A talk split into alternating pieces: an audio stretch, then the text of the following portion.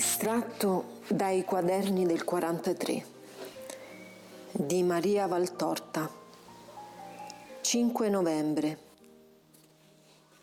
Dice Gesù: quando un uomo, anche lontano dalla conoscenza del vero Dio, conosce per elevazione di anima retta che un Dio vi deve essere e nel suo cuore eleva un altare al Dio ignoto di cui parla Paolo, questo uomo è molto più vicino a Dio di coloro che dopo essere stati istruiti sull'esistenza di Dio hanno voluto dare teorie umane alle mirabili opere di Dio. Più ancora idolatri e più ancora maledetti coloro che adorano il loro pensiero o il pensiero di altri omuncoli pari a loro, di quelli che adorano un astro o un animale. Costoro sono selvaggi e involuti. I primi invece sono dei progrediti che si fanno selvaggi, pari a coloro che si mutilano spontaneamente. Essi amputano la loro parte più nobile e santa e la gettano come parte scurrile. Guardate alle cose di Dio con occhi onesti e onesto pensiero. Vi vedrete splendere Dio. Perché scrutare le leggi delle vite e i segreti dell'universo e prima non confessare che questo universo e queste leggi sono la prova innegabile di un Dio? Ma tutto il vostro progresso è atto forse ad aumentare di un filo d'erba il prato che vi dà il suo verde? Ma la vostra scienza riesce forse a generare un nuovo animale uscendo da quelle leggi che Dio ha messe da quando li creò maschi e femmine? Ma nonostante i vostri esperimenti che vi empiono di boria, riuscite forse, non dico a creare la vita, ma ad arrestare la morte? No. Riuscite a fecondare le uova dei più semplici fra i milioni di animali che sono. Riuscite a continuare il battito di un cuore embrionale, ma non riuscite a fare ciò che Dio fece, un uomo dal nulla. Ma non riuscite a mantenere il battito ad un cuore che muore quando Dio dice alla polvere di tornare polvere e all'anima di tornare a Lui. Senza seme non riuscite a far spuntare un solo filo d'erba. Con tutta la vostra elettricità non riuscite a ridare energia a un corpo spento. Riuscite solo a generare morbi e morte, stragi e sventure. E come non riuscite a questo, aumentando unicamente la confusione sulla terra e nelle coscienze, così non sapete più crearvi nell'intimo quella fede senza la quale è inevitabile l'errore. Deviate, vi fate delle religioni, ma non avete la religione.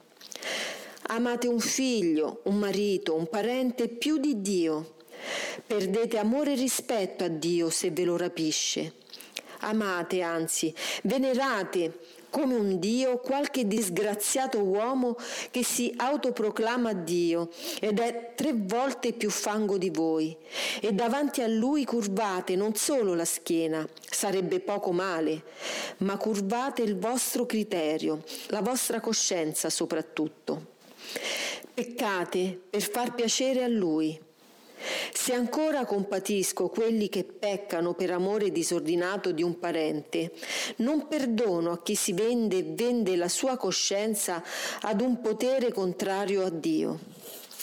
Occorre essere figli di Dio anche contro i tiranni e accettare tutto fuorché di bruciare la propria anima davanti agli idoli di fango.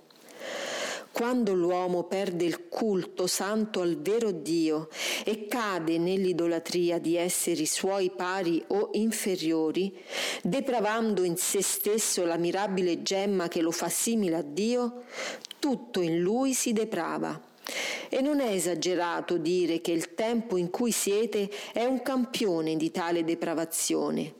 Non ne manca una. Ai miei altari, o cristiani bugiardi, che di cristiani avete l'esterno, ma non siete tali nell'interno vostro, vengono molti che non sono quali dovrebbero essere. E ciò è male per l'uomo, il quale dovrebbe sapere non fornicare, e se la carne con la sua voce di sangue lo sprona, scegliersi una sposa senza attendere d'essere già vecchio, ma questa sposa portare un corpo incontaminato per giustizia, perché tal cosa vuole da lei, e per carità, perché le contaminazioni non sono sempre senza pericolo, ma anzi insieme al corpo che si avvilisce e all'anima che si corrompe vi è malattia che fa di voi tanto spesso dei lebbrosi, e tale lebbra comunicate alla compagna e agli innocenti. Doppiamente male per la donna presentarsi a Dio, all'altare di Dio, per giuramento ad un uomo, con la macchia più brutta che possa macchiare una donna. Mentitrice a Dio, all'uomo suo compagno, al mondo, carpisce una benedizione, una protezione e un rispetto di cui non è degna. Ma la benedizione su lei si muta in punizione, poiché Dio non si inganna.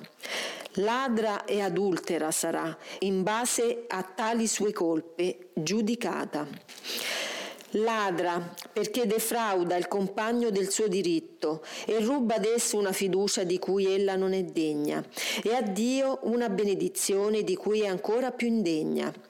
Ruba ai prenati una madre e dei diritti, né nella sua anima morta non scorre un fremito pensando ai soppressi avanti l'alba della vita o agli abbandonati ai margini della vita come cuccioli randaggi.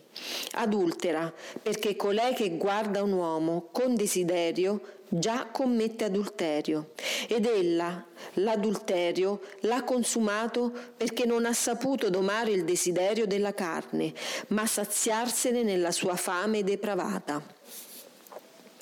Vivendo in idolatria divenite facili a spargere il sangue in singoli omicidi o in omicidi collettivi, quali sono le guerre, le quali sono quasi sempre, e quelle di ora tutte, null'altro che furti e frodi non giustificati da nessun movente.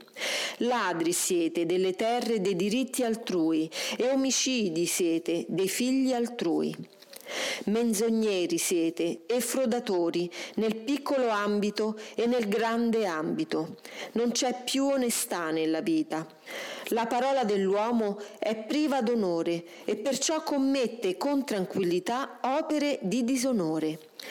Corrotti siete nel pensiero, nei gusti, nelle opere, nei sensi, corrotti sino al profondo, più di corpi sepolti da 10 volte 4 giorni. Siete corrotti anche in quello che io vi avevo creato incorruttibile, nello spirito, che avete ucciso e che è tutto un verminaio brulicante, sozzi pensieri e sozze opere. Corrotti e corruttori, di vostri simili, grandi e piccini, non rispettate più neppure l'infanzia, davanti alla quale fornicate indifferentemente con l'atto e la parola, sporcando quei bocci di giglio col vostro marciume. Essi si apriranno già sporchi e daranno odori di morte, sempre più, perché sempre più voi li corrompete.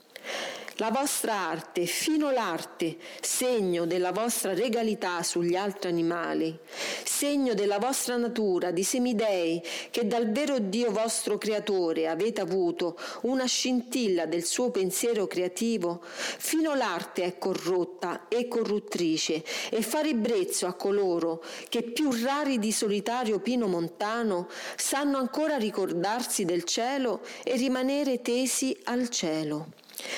Infedeli siete, infedeli a Dio, alla patria, alla famiglia, alla sposa, ai figli, ai parenti, agli amici. Giuda, che vendete tutto per un luccichio di denaro o per un sorriso di femmineo serpente.